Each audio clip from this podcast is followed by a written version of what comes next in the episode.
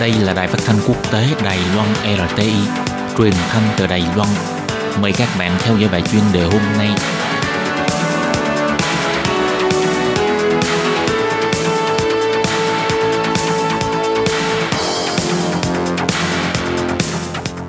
Minh Hà xin kính chào quý vị và các bạn. Hôm nay trong 5 phút chuyên đề, mời quý vị theo dõi bài viết nói chuyện bảo vệ môi trường và bảo đảm sinh kế của người dân, cái nào quan trọng, tìm hiểu dấu hiệu cảnh báo của phong trào áo vàng.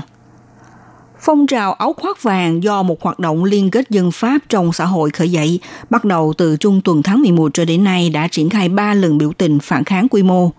Trong đó vào ngày 1 tháng 12 diễn ra sự kiện bạo loạn quy mô nhất từ nửa thế kỷ của Pháp đã thu hút sự quan tâm và chú ý của dư luận.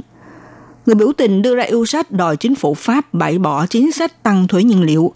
nhưng chúng biểu tình cũng truyền đưa tín hiệu cảnh báo với nhà cầm quyền để như thế nào tạo sự cân bằng giữa chính sách bảo vệ môi trường và kinh tế dân sinh, thách thức trí tuệ của nhà cầm quyền. Nguyên nhân dẫn đến phong trào áo khoác vàng là bắt đầu từ vấn đề người dân bất mãn chính phủ điều chỉnh tăng thuế nhiên liệu và mức sinh hoạt xuống thấp. Do liên tục xảy ra cuộc bạo động biểu tình nghiêm trọng càng làm cho xã hội Pháp trở nên bất ổn. Tổng thống Pháp Emmanuel Macron tăng thuế nhiên liệu với mục đích bảo vệ tốt môi trường, chống lại hiện tượng nóng lên toàn cầu. Tuy nhiên do cuộc bạo động mất kiểm soát này cũng nêu bật lên nhiệm vụ thách thức và khó khăn hơn nữa để chống lại sự biến đổi khí hậu. Thúc đẩy chính sách bảo vệ môi trường là một trong những chính kiến quan trọng khi ông Macron đề xuất vào thời tranh cử tổng thống năm 2016. Thậm chí vào lúc Tổng thống Mỹ Donald Trump tuyên bố rút ra khỏi Hiệp định Paris về khí hậu vào năm 2017, ông Macron cam kết rằng sẽ làm cho hành tinh chúng ta vĩ đại trở lại. Xem việc bảo vệ Hiệp định Paris về khí hậu là trách nhiệm của mình – Đồng thời, ông Macron còn lên kế hoạch trước năm 2030 giảm 40% lượng phát thải khí dioxide carbon và nâng cao việc sử dụng năng lượng sạch. Do đó, sau khi lên làm tổng thống chưa tới 2 năm, cho dù giá nhiên liệu của Pháp đã tăng gần 1 phần tư, vẫn tuyên bố từ ngày 1 tháng 1 năm 2019 điều chỉnh mức thuế nhiên liệu, làm cho sự bất mãn của dân chúng càng thêm sôi sục.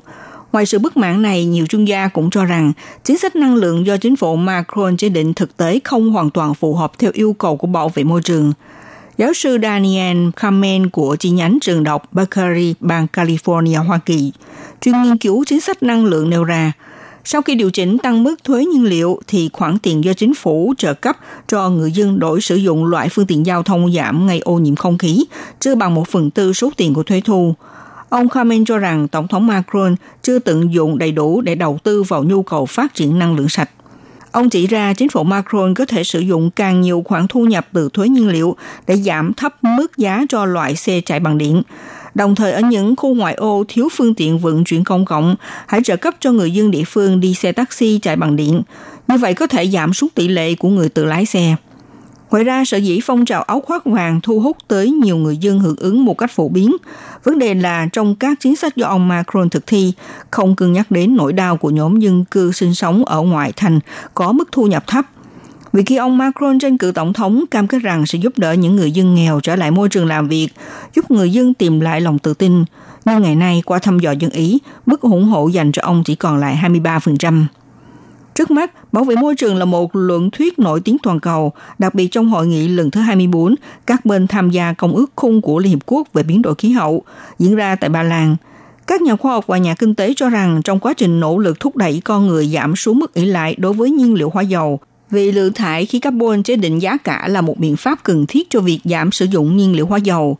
Tuy nhiên như thế nào để chế định mức thuế của khí thải carbon đồng thời lại giảm xuống những ảnh hưởng cho người thu nhập thấp đây là một tình huống khó xử nhất đối với những quốc gia phát triển khi chế định chính sách ứng phó biến đổi khí hậu sau này. Thông qua tín hiệu cảnh cáo của phong trào áo khoác vàng muốn truyền đưa đến chính phủ Pháp, như thế nào để tạo mức cân bằng giữa bảo vệ môi trường và kinh tế dân sinh cũng là bài học quan trọng dành cho nhà cầm quyền của các nước làm tham khảo.